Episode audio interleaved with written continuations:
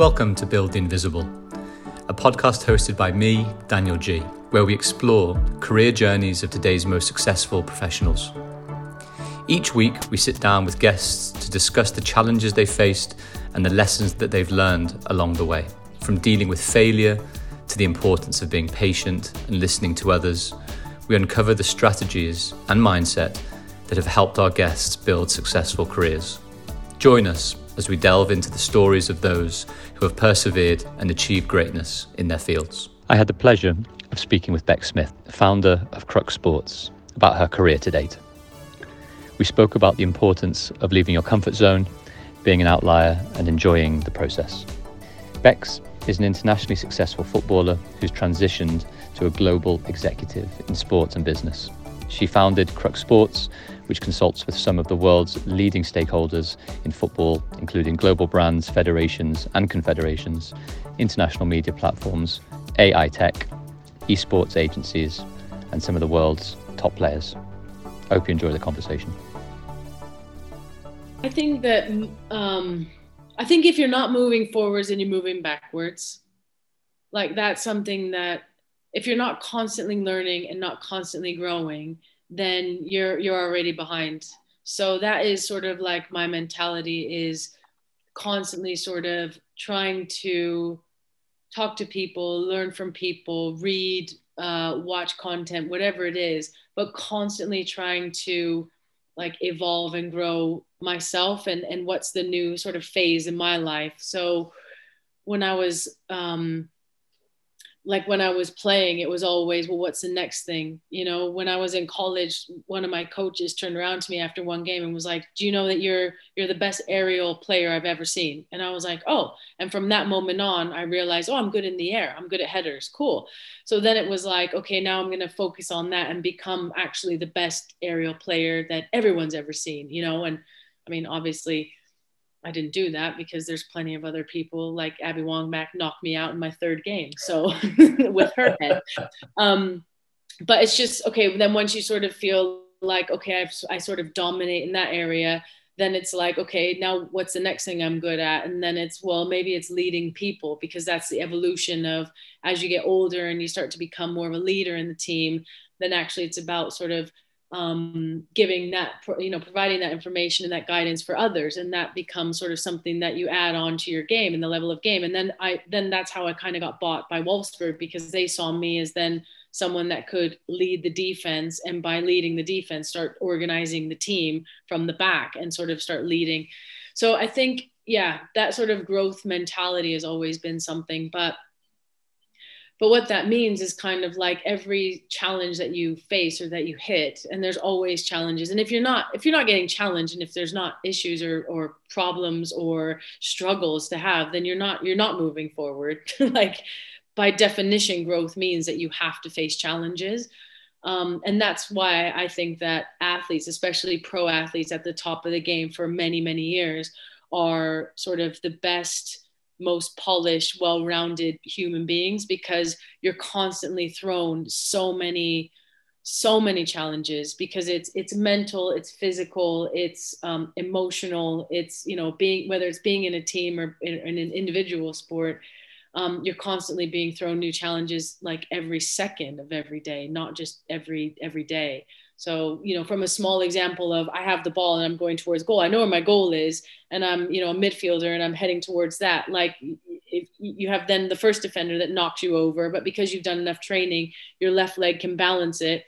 And then the next one knocks you, and then you almost fall on the ground. But then because you've done a lot of proprioception and balance training, you can sort of pick yourself up from that. And then sometimes you just get flattened and you have to go get surgery. But in any case, you just keep getting up, you know? So that resilience, I think, is something that elite athletes are just feel a little bit more like, not just okay with, but I feel more comfortable in an environment where I'm like sort of constantly being beat up a little bit. And I know that sounds a bit weird, but I kind of like it, because it makes me feel like I'm pushing myself. And then another sort of thing that my dad always told me when I was growing up, he's like, if you're the smartest one in the room, he's like, you're in the wrong room. Because, like, what's the point of that? Do you want to go around talking, you know, and I mean, I say that my dad definitely did not use those words, but like go around swinging your dick about how awesome you are, or would you rather actually learn and grow? So if I walk into a room, I want to actually get something from that room. I don't want to like impose how great I think I am. That doesn't actually bring me anything, but actually to be able to sort of pick everyone's brain and get a little bit of knowledge from everyone else, I think is sort of always how I've like approached interactions with other people. And I think that's really important, because then you're just better equipped to be dealing with things all the time. So I think those are sort of, yeah, some of my sort of life mottos, I guess. And I think the other thing that, which is why I sort of have started this business, which is, you know, I want to support more players, is that even though I had an economics degree, a Spanish degree, an MBA, a postgrad in psychology, like had worked in law firms, consulting firms, I don't know, media, marketing, sports, like done so much, worked at Volkswagen, one of the big, I was scared shitless when my career was ending, because it's just, it's really scary. It's like a whole life transition that you have to go through. So there's like a fear that you have to overcome of the identity that you had as being a football player is going to disappear. Like, you know, you still might be known as an ex-footballer, or not at all if you're not good enough or not well known enough. You know, no one knows who you are. You're just sort of a nobody. So I think there's that fear of finding a new identity that comes with being an elite athlete, because by definition you have to sort of put everything on the line to be a professional athlete. So I think there's, you know, a lot of fear and uncertainty around that. And also, you know, during my career, I only ever signed one, I think max, my longest contract was with Wolfsburg. And I think it was like a 2.5 year contract, because I wanted the flexibility at the end of the year, if I didn't like it, to be able to get out of it. But that meant that like literally every year you're reassessing, where's my next paycheck coming from? Like, what do I want to be doing?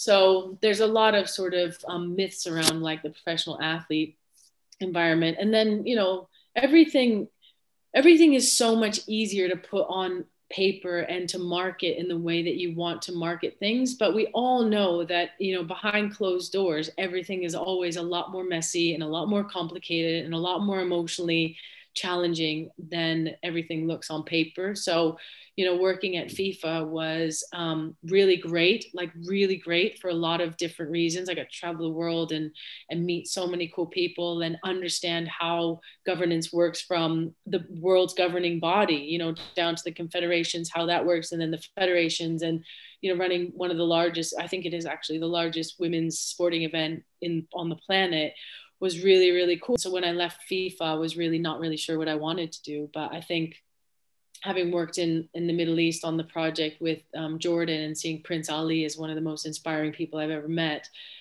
that sort of was one of those, I don't know, moments where I was kind of like leaning towards leaving the game and sort of got brought back, because I realized that actually it's just too powerful. And there's too much of an opportunity, I think, you know, socially, but also commercially in the women's game right now.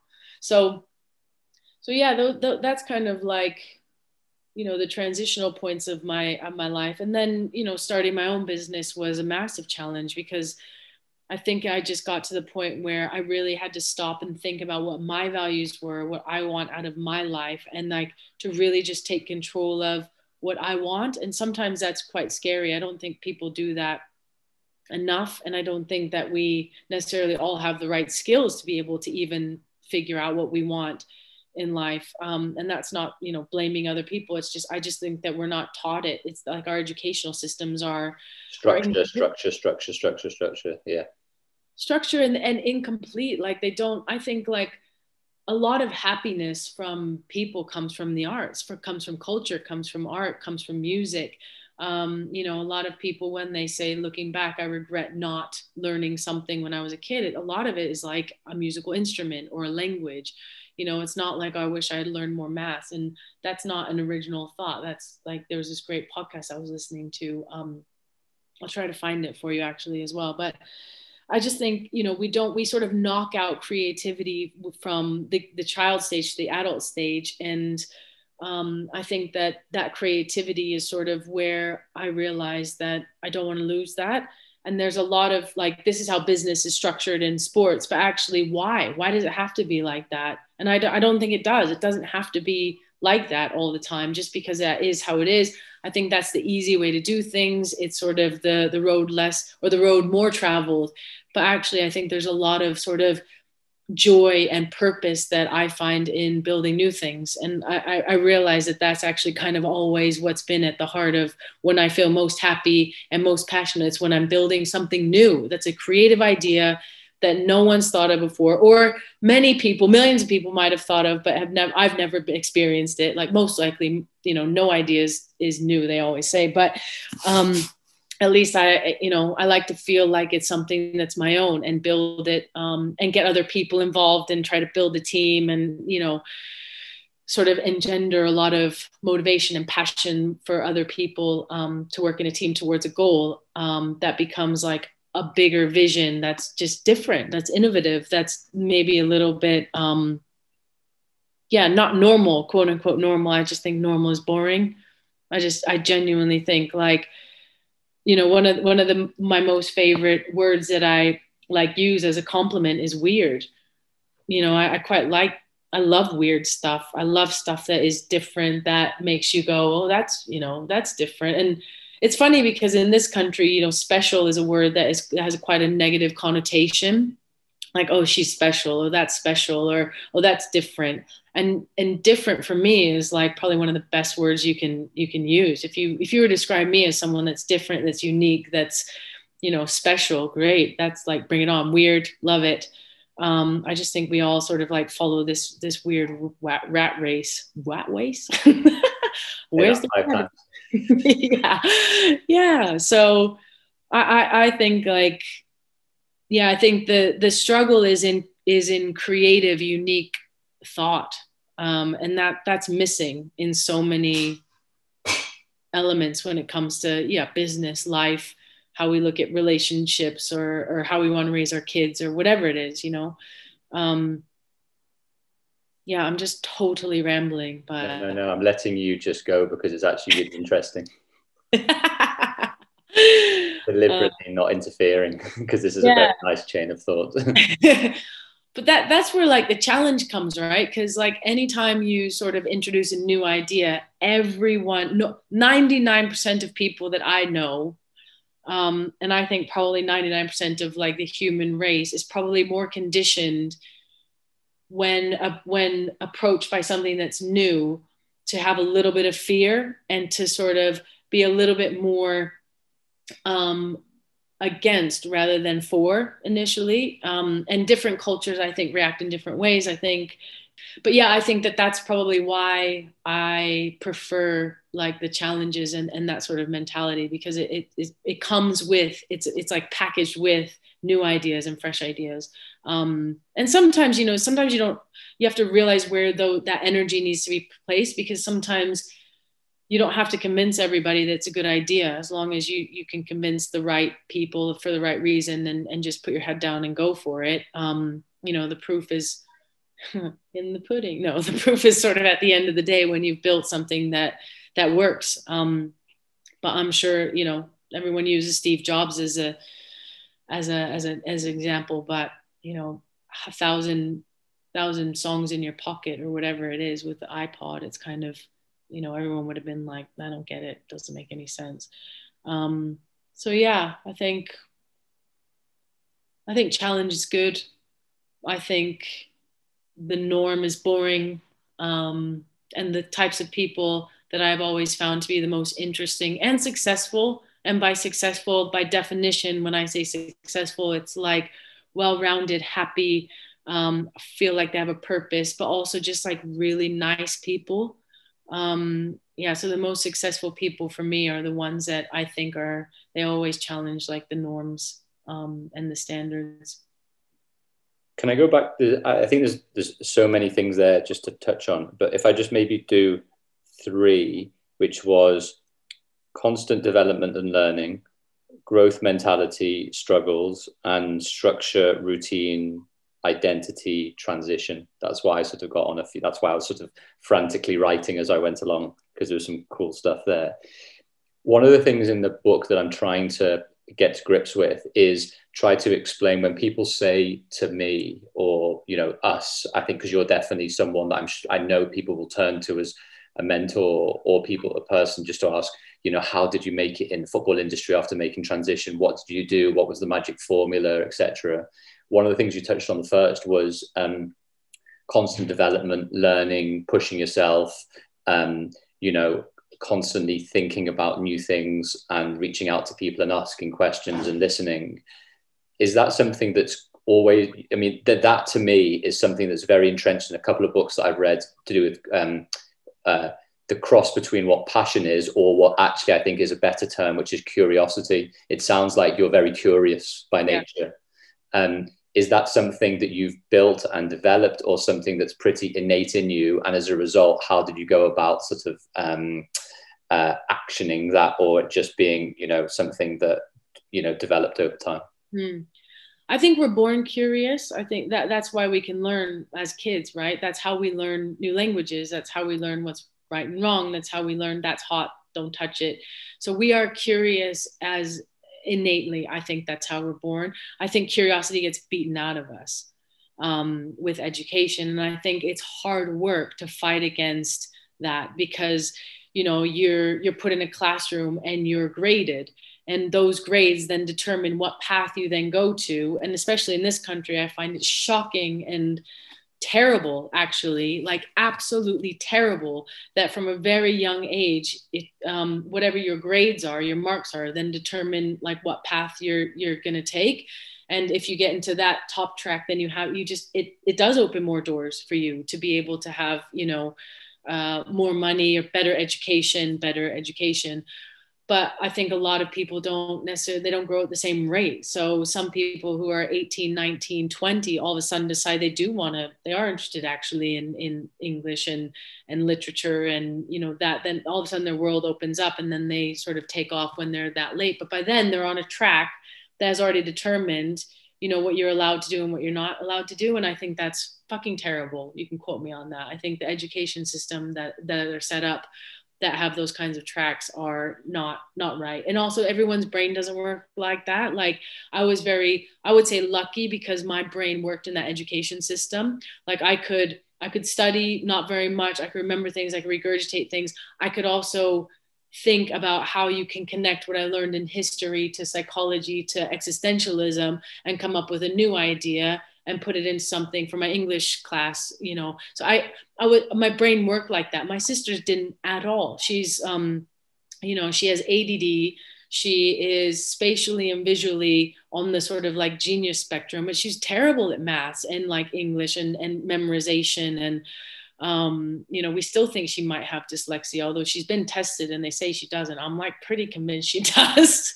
And I mean that in the nicest way, but now she's, you know, she's a DP, she's director of photography, cinematographer in Hollywood, like one of the top DPs, working at one of the top networks or multiple of the top networks, and made movies and works on TV shows that are like incredible. And she makes a shit ton more money than I do, who's gone to business school, has a postgrad in psychology, you know, all these things, because her brain just works differently and the educational system doesn't suit them. So I think curiosity is something we're born with, but it's something that you have to work hard to retain, and you have to work hard every day not to fall into the stereotypes and the social constructs that we create ourselves. I just think, we're constantly sort of like forced and funneled down to try to be like normal. But, you know, at the end of the day, it's boring. It's just fucking boring if everyone's the same. So I think curiosity is a really, really important characteristic, but you constantly have to work at it. And that'd be the other thing about, like, you know, I think there's a lot of talented people out there, but hard work trumps that any day. And I learned that on the pitch, but also off the pitch, that I've seen people who have had dyslexia overcome that and become incredible, brilliant public speakers. You know, I've seen people who are terrible in school or were in college who have gone on to have great careers just because they work their asses off. And it's no different on the pitch. I've seen so many really talented players just fall by the wayside because they were told, you know, from a really young age, you're really, really talented. You're going to be the most amazing thing. And then they strut their stuff and you know, the second you stop working your ass off, you're basically dead, I think. So yeah, curiosity but hard work is another one. Well, that fits in perfectly with the second bit, which is, and it sounds like you've definitely read these books already, which is along the lines of growth mindset versus fixed mindset ideas. Yeah. And Dr. Carol Dweck talks a lot about it. Angela Duckworth talks a lot about it in Grit as well, which are two of my favorite books. Mm-hmm. And that idea of either being constrained by your mindset or freed by your mindset, I find really empowering, which is the fixed mindset of you're so talented, you're so fantastic, you don't have to work so hard. Talent is very natural, and you're completely defined by your innate ability to do something, which means if I have to work for it, actually, then I've already failed because I should innately know what I'm doing and succeed as a result, versus the growth mindset of I need to keep working hard at it for all of the reasons, like I can grow and get better and realize that I'm going to make mistakes along the way, but actually that helps me become more resilient and persevere better. And when bumps come along, I'm more likely to be not necessarily hurt, not hurt by it, but understand it's not the end of the world and it doesn't define me. And how do I then go about putting processes in place to deal with things that I can control and all of that type of stuff, rather than blame the rest of the world for my own, what can be wobbles or whatever else it might be. And you said something really interesting about all of that, which was talking about you visualized you being the football player going around challenges and being unstable, or sometimes being hit hard and having operations and coming back and the rest of it. Did that type of mindset that was almost forged on the football pitch help you obviously on the pitch, but also help you with the other stuff that then came as a result? Yeah, definitely. I mean, like, I couldn't believe my luck when I went to FIFA, and like organizing the Women's World Cups, as you probably can imagine, is no easy feat. Like there were all the teams sort of fed into me, whether it was media, marketing, TV, legal, like everything fed into like that top part. But I couldn't believe my luck about how easy it was. Like literally show up at 8 o'clock and leave at maybe 8 p.m. even, 12-day hours, like when we were in the office, and then traveling around and working even longer hours. But I was like, this is so easy compared to being an elite athlete. Like you have no idea what it's like to have to wake up and think every single thing that you do has to like funnel into your performance on the pitch. So what I eat, when I sleep, who I talk to, my mental state, you know, how much do I rest, how many hours am I on my feet, how I train, when I train, what I train, you know, how the coach looks at me, how I interact with all my teammates. Like it's so draining. At the end of my career, people are like, do you miss it? I was like, absolutely not. It was so great. It was so great, but it made me like, it formed who I am, definitely. But like, it's the hardest job in the world. It just is, I think, if you take it that seriously. So everything else after that felt really, really easy. It just did. But also because I didn't have a career where it was like, well, I grew up in the US and then I played at like the top college in the US and then went and played in the US and played for the US national team. Like I moved to Germany when I was 22 and didn't speak the language, and basically was dropped in the deep end with the world's best players at that time, with the Birgit Prinzes and Renate Lingors, and didn't know what the fuck I was doing and didn't speak the language. And so, you know, and then from there, realizing that that wasn't the right place for me, then switching clubs to another club within Frankfurt, but then having to compete against those who are now my friends, and then switching to Sweden, didn't speak the language there, totally different culture, and then down to Australia. So there's so many different elements to it. It's not just like the day-to-day waking up and playing, but it was, yeah, it is, I think it's a career path, but it's a lifestyle that teaches you so many incredible skills, should you choose to learn them. And that's the other part. Like, I know a lot of players that sort of ignore all of the great skills that they could be learning and, you know, are lazy or, you know, don't necessarily want to challenge themselves. And that's fine. That's totally fine. But for me, I think it was a great opportunity to be able to sort of like go to that what is like my limit, and then go like a little bit beyond that. And then still try to find some comfort in that, so that you're constantly sort of pushing your own boundaries. But yeah, like everything after that was easy. The only thing that I struggle with a lot now is that I'm surrounded more often by people who don't all want to be better. And that sometimes I find like hard, because when you're playing on an elite team, and you know, whether it's a national team or a club team, you all have the same goal, that you individually, you want to get better every day, and individual, and as a team, you want to win everything all the time. So you're constantly competing. On that point then, because a lot of that fits in to, I feel weird doing this interviewing thing, but I'm going to try my best and doing it still, because it's trying to get my brain going. Identity. So all of that feels like you're saying, this was my identity as a player, which was an elite athlete that was doing everything they could day in, day out to get better. And then that transition into the professional football world, off pitch, you maintained that identity, but maybe what others weren't necessarily aligned, or you had to pull and push people up that path at different times.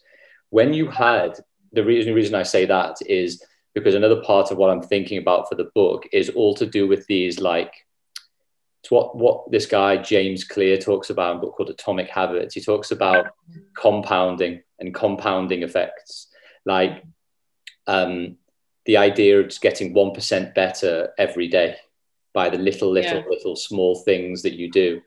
And the compound rate of being able to do that is then massively undervalued.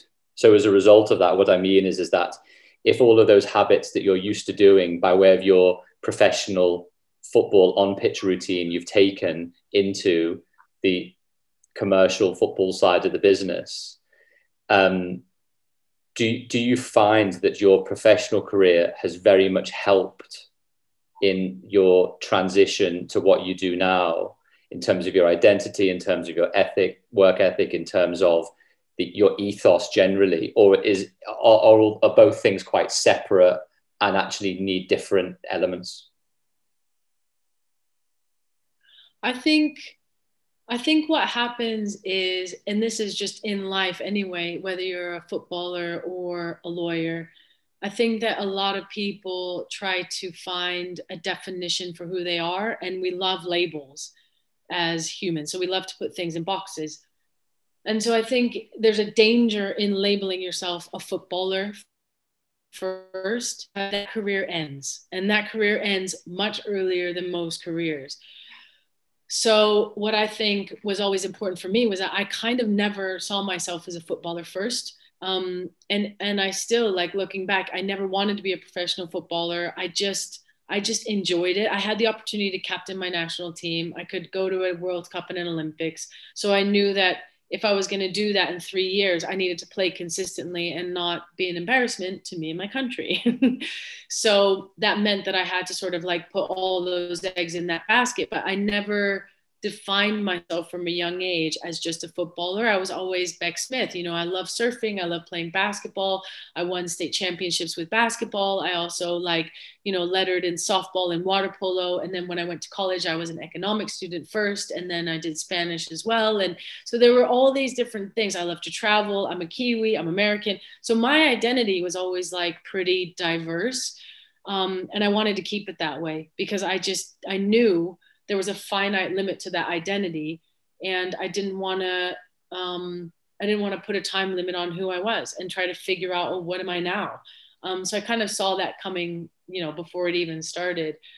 But I think that that's something that, you know, I work with players on now even, is who are you? Like, who are you as a person? What do you value? What's important to you? What's not important to you? What do you think is right? What is wrong?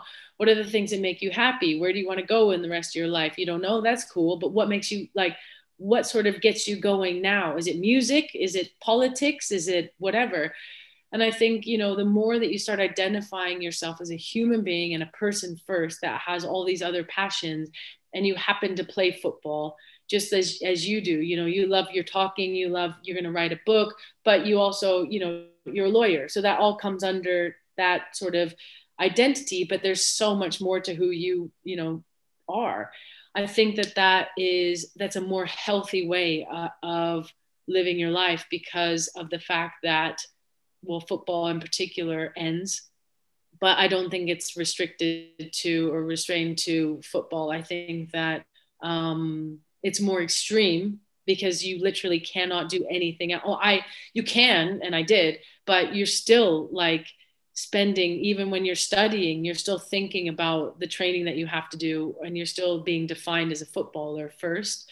So I think we just need to, and this is not limited to like maybe even what your book is, well, maybe your book is talking about that, but I just think we need to look at ourselves as like human beings first, and how we interact with other people first and foremost. And I think in that sense, we will be like a happier sort of human race, if that makes any sense. Hello, and welcome back to Build the Invisible with me, Daniel G. In addition to sharing insights and lessons on career success, I'm also the founder of a charity fashion brand called 13. At 13shop.co.uk, you can order hoodies, t-shirts and socks, with all proceeds going towards cancer research. So not only can you evaluate your personal and professional development with the insights shared on this podcast, but you can also support a great cause with your purchase from 13. Visit 13shop.co.uk today to browse our collection and make a difference. Thank you for supporting Build the Invisible and the mission of 13. Guys, it's interesting because, you know, I find sometimes I spend a decent amount of time trying to curate a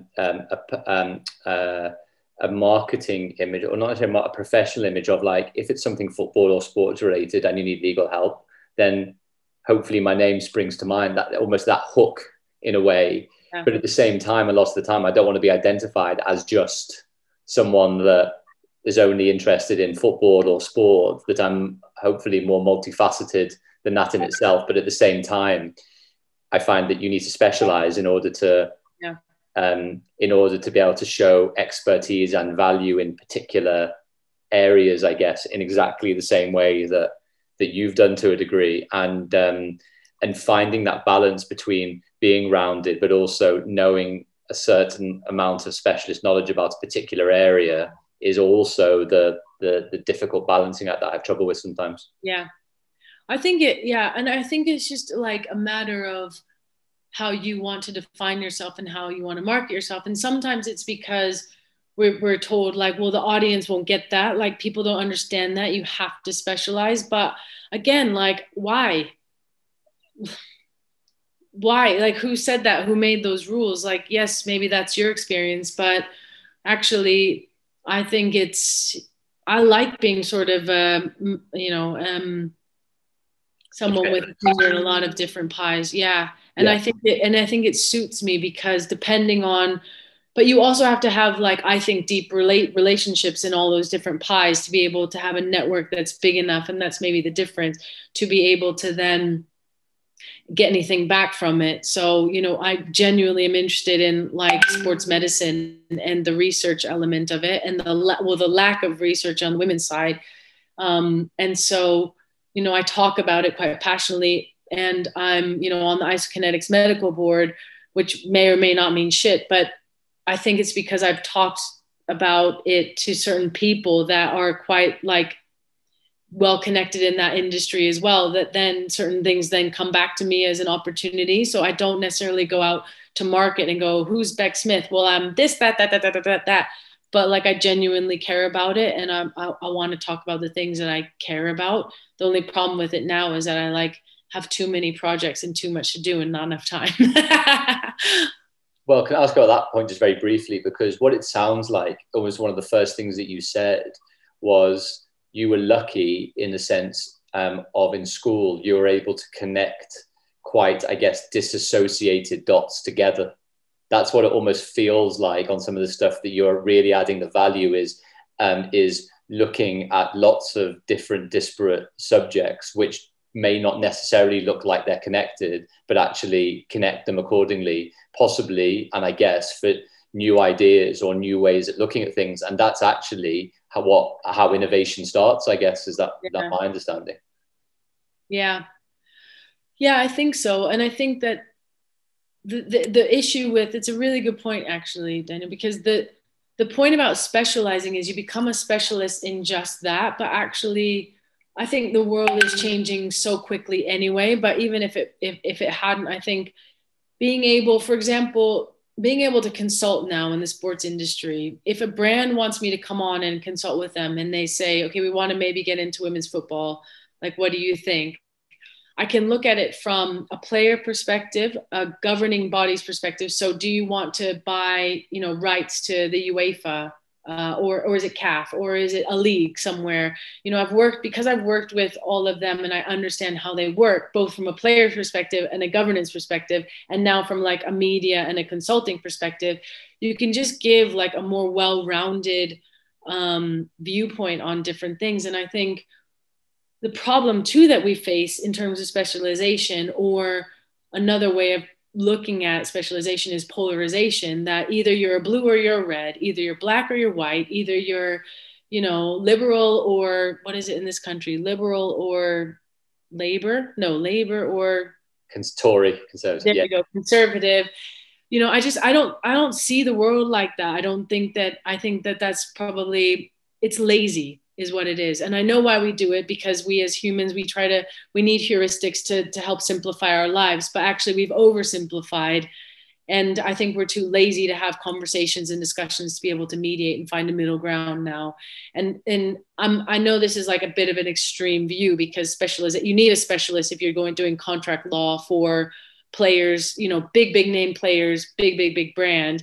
I'd probably come to you because that's what you've done before many, many times. And I don't really want to go to someone that knows everything. And there are some moments where you do need specialists, but I do also think that there's a lot of value in having like a wider range of knowledge in a lot of different things that don't seem like they connect, but there's so much we can learn from music, for example, in sports. And there's so much we can learn from business and bring into sports that, we could run our sports industry so much better if we had more people who just came from like a business background or a consulting background, like a proper sort of structured, way of setting up a business and understanding finances. Like, how is it possible that some of these clubs are broke within weeks, from COVID? It's scary. That's really scary. Anyway, that's maybe a whole nother topic, but yeah, I think it totally depends. I think legal is it's a different one, isn't it? Because you kind of have to specialize in the legal industry. I think on your point, which I'm completely in agreement with, is that it's only, firstly, the more you know, the less you know. That's how I feel. The more I learn, the more I'm like, oh, I don't know about that, or I don't know about that, I don't know about that. And that keeps you a bit more humble and grounded to have that growth mentality to go and do. But also, the more inquisitive and curious I am outside of particular areas, I think is very much more useful, because it's usually in that disparate idea vacuum that new stuff connects and becomes useful for you in, if it's a specialist area or not. So I definitely see that it's sort of those connections happen when you're not expecting connections to happen. Yeah. And that's what I quite like. Yeah, definitely. Last question for you, Bex. Uh-huh. Unless there's anything else you want to chat about, I'm more than chat to you later. Anything else you and I can chat about? How many days do you have there? Well, maybe we'll do like a marathon podcast at some point. I know, yeah, that would be good. So I know you actually mentioned one of the things right at the beginning on. So I take this from a guy called Tim Ferriss that you might have heard of. He's written loads of cool books, including the sort of 4-hour work week and 4-hour lots of different things. And he wrote a book called. I've lost all of a second, but he interviewed about 50 or 100 sort of leading individuals in the world and asked 13 different questions. Mm-hmm. And one of his last question was this. And the question was, if you had a massive billboard where you could say anything to inspire others, what would it say? And I hate to put you on the spot, and we can talk about it later if necessary, but I'll just mention very briefly. So when you mentioned about your dad saying, never be the smartest person in the room, I really like that from a growth mindset perspective, from a resilience perspective, from a sort of challenging yourself and out of comfort zone and all of that type of stuff generally. And it doesn't need to be anything catchy or otherwise. So for example, I interviewed someone else the other day who said that their billboard was, recommend more books to people. Oh, yeah, that's nice. Which actually I would say mine would just say, why not? Why not? I mean, I think we build up so many reasons why we can't do things that we stop ourselves before we even start. And I think it's all our own realities. It was what's in your head. It's all relative. It's all perspective. So, you know, if you want to go and do something, just why not? Like, go for it, basically. I think, and the thing is too, is that even if you don't get to that, like, let's say I have a vision and I have a dream and it's like to build an empire of whatever, I don't know. I want to be a TV, you know, media broadcast mogul. Even if I start moving in that direction, I'm going to get somewhere, aren't I? Like, I'm going to get somewhere that's along that path and that journey. And I like genuinely believe that in that there's really I don't really believe in mistakes. I believe definitely that there's different consequences for different choices we make. But it's all sort of a learning process, I think, along the way. And yeah, why not? I love it. That's the shortest one I've had. That's probably the most powerful so far. All right, let's press pause on this thing. So, and the guy, she sent it to me. Actually, I haven't listened to it. She said the guy said actually the one thing that we always hammer on about is that we need purpose in life, and he's like, I just completely disagree. I think that the thing that holds us back is that we have this concept of like purpose when actually you don't need any purpose in life. And if you think about the Buddhist monks and most of Buddhism, it's kind of true. Like, but I guess, well, nirvana is really their purpose. So that technically could be a purpose, but yeah, it was just interesting. Like, do we need a purpose or do we not need a purpose? I guess there's not a right answer, but I thought it was interesting.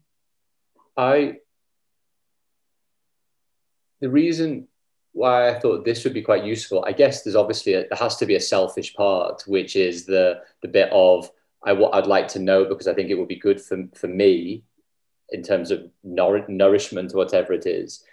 But my purpose in a way for this is like, you know, try and find some common themes about how successful people, again, however you classify successful, are doing the right things that they want to be doing. Mm. To help others on that sort of charted path, so they understand that it's not this easy win. And I don't mean that in a negative way. I mean, it's like, just go back to basics, do the cool stuff hard for a long time with empathy and purpose and creativity, and keep following that well-trodden path to get where you want to get to, because everyone only sees the outcome. The outcome of everything, the Instagrammable, whatever it is, whereas no one seems under the iceberg and all the nonsense that goes on to get there. So when everyone says, oh, I just want to be a football lawyer, can you tell me how to be a football lawyer? Mm. Just as I'm sure they'd say the same to you, how did you manage to get at work at FIFA in such a fantastic position? There's a short answer, which is whatever the short answer is, which is there is no short answer. Yeah. The long answer, which is like, how long have you got? Because it's all of these tons of things combined for a long period of time. And that's what I want to get everyone out of, which is there's no such thing as short-termism for this type of stuff. Yeah. Wanting to do it, committing to do it, not being too daunted by it, but enjoying the process of doing and see where it takes you, and compound everything day after day, week after week. Mm. And then to give that message to people, I think will be quite inspiring, which is there's no easy way out, which is great because that means anybody can do it. It's the most democratic thing within reason. I'm not saying everyone has the same initial opportunity, but that idea that like it's some type of meritocracy, I think has to be a positive. Yeah, yeah. And I'd actually even like, because Lizzie and I do this this course on harnessing the elite athlete mindset, and one of the first chapters of it is goal setting. And I would argue that choosing your outcome and the position that you want is the wrong way to go about it. We always look at outcomes. We're taught like, I want to be a teacher, I want to be a lawyer, I want his job, I want that. When actually we need to start from, and this is going to sound fucking corny, but it is so true. We need to start inside first. We need to start with like, who am I? What are my values? What is the type of person I want to be? Who are the type of people that I value? Who are they? Not what do they do? It's like, actually, I would argue that a lot of people probably want to be a sports or a football lawyer because they actually like you and they like the values that you stand for rather than they like what you do as a job, because most people don't know what you do as a job. Otherwise they'd be doing it, right? But they know you and they like you and they like the values that you stand for. And so I would argue that they need to turn inward first and understand who am I, or what are the types of people that I like, that I want to surround myself with, and then why do I like them? Because they have that value. That, okay, what is the commonality value? So sometimes they don't even know like what that is, and you find the commonality. And then that's where you're going to be on the right path for you, so that, you know, you constantly keep surrounding yourself with things that you're passionate about. Oh, I like that. I got a lot of energy from that. I like that person. So you go towards it and you go towards it. And then you start finding like actually paths open up for you in the right way, in the right time and everything, rather than I'm going to go there. I'm going to push through everything. I'm going to get everybody out of my way. There's challenges. I don't care. It's like, if there's that many challenges, it's probably not right for you anyway, because even when you get there, you're not going to be happy because you haven't enjoyed the journey. Well, I think a lot of people are allured by the glamour, which isn't there when you know it much better than I, from being on the inside of it. It's like the glamour of doing a football transfer, or the glamour of going to a game to watch whatever it is, or the glamour of, and when you're on the inside, that isn't glamorous. It's almost sometimes the exact opposite of whatever glamour actually is. And in the end, the thing that sustains you is your enjoyment of the thing that you're doing rather than the end product. Because otherwise, exactly as you said, if you've got a goal to reach and you'll just do anything you can do to get there, to maintain those habits are actually very difficult if you're only aiming for the end goal. And then even, God forbid, you actually get to that end goal and you're like, right, I'm here. Then you're going to have some very difficult questions to ask of yourself, which is, well, I'm here, I've attained, what next? What do I actually do? Which I think is tricky. Yeah, I think the goal setting process has to be different. So we call it like flipping goal setting on its head, because we're always looking at like what's the outcome, and then it's only like at the very end that we even look at like, does this even make me happy? Happy is that's maybe not the right word, but yeah, it's so much about that process and that journey and enjoying it along the way. It has to be. Like, it just has to be. Even with this podcast, it's kind of like, I could literally give a shit about the numbers. I really don't care. But I've enjoyed so much, like, recording with the players and having the chats. But it's a lot of hard work. And parts of it I like, parts of it I like less. And so I'm learning along the way. If it's like, you know, if it's something that is enjoyable for me, I'll continue doing it, but I really don't care. Like, the numbers are so irrelevant to me. If it's the most successful podcast on the planet, if I don't enjoy doing it, I will not do it. I just won't. Like, yeah, the way just very briefly, I'm sorry for going on for ages about this, but the way that I see certain things is, you're always going to get haters. And you're always going to have people that measure you by different standards that you measure yourself by or otherwise. Always that. My very simple approach to anything that I put out now is, does it help one person with anything? And if the answer to that is yes, I'm good. Nice. I'm absolutely good with that. Yeah, that's cool. I like that. And also the bit I think which forms part of that is that when people reach out and let's get this right, there's a lot more people that will reach out or say negative things rather than reach out and say positive things, because it's not necessarily in people's nature to be positive and affirm nice things, which I think is always really important, which I think is a very important thing generally to do, to enjoy the positive satisfaction that comes from helping someone improve. Mm.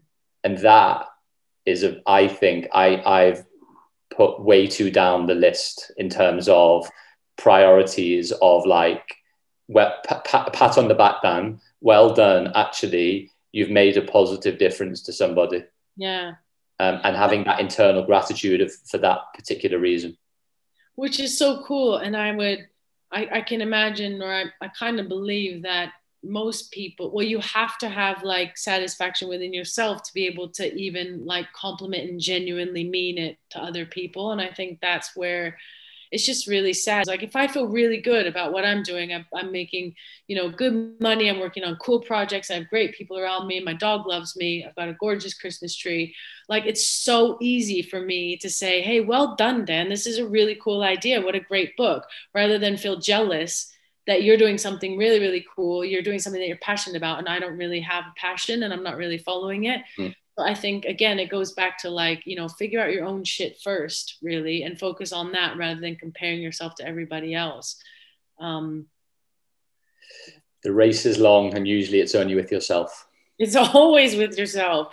It's your own damn head on the pillow every night. Like that's it, really. I mean, and I think the more you travel and the more you live in different countries, the less shits I give, because I'm like, I really couldn't give a shit what anybody here in London says, because like, I know it's different in Germany versus in LA. And like everyone here thinks that this is like their world. This is the world. This is it.